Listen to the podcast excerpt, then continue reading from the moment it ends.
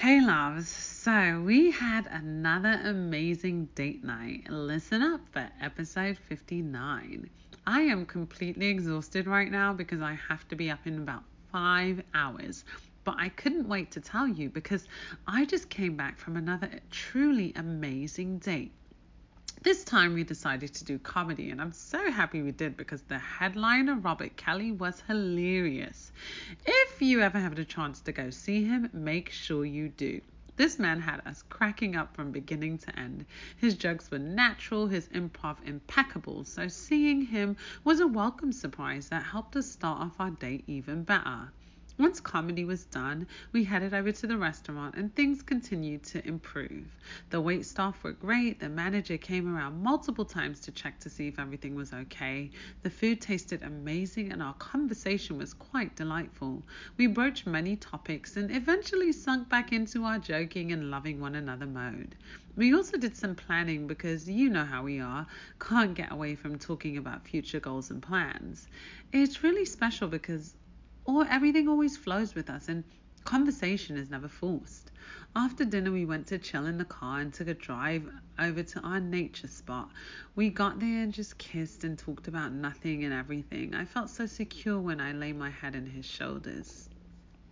He held me so close, and we both mirrored the fact that we felt as if we could stay in those moments together, and that's so true. Unfortunately, the moment had to end, but we stayed on the phone with one another on our car drive so that we could stay awake. Let me tell you, that car ride was so hard because we were both exhausted. I kept thinking of topics to discuss so that things would continue to flow, and it worked because we pushed through it and both got home safely. He told me he knocked out within 10 minutes after getting home, and I was right behind him. I'm not sure why, but we were just so tired. But at least we were there for one another on our rides because I doubt we would have made it alone. I'm about to end this now because my eyes are constantly closing, but before I go, I will say this. Love is not like any other love I've ever had before, and it feels so good while I'm in it. Now, of course, I've had momentary doubts as if I'm sure anyone else would, because you never know. Sometimes when things seem so good to be true, they just might be.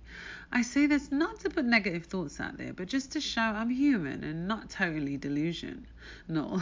the cool thing is though, anytime any of these thoughts pop into my mind, which by the way is very few, far and in between, my man does something to reassure me that this is real it's crazy because it's not like I tell him I'm feeling any certain type of way, but all of a sudden he'll text me with a sweet message or call me out of the blue after deliberately taking a break to go to his car and call me. He'll call me affectionate names and when in person be extremely impress- expressive and verbal about his emotions and feelings for me. There's just so many random, small, but very important things that he does that makes me know this love is true and everything is going to work out just fine. So, my loves, I'll continue to keep you posted on our adventures. We're doing an escape room again on our next date, and we're determined to win this time, so wish us luck. I'll let you know all about it in the next episode, but until then, bombshell out. XOXO, my loves.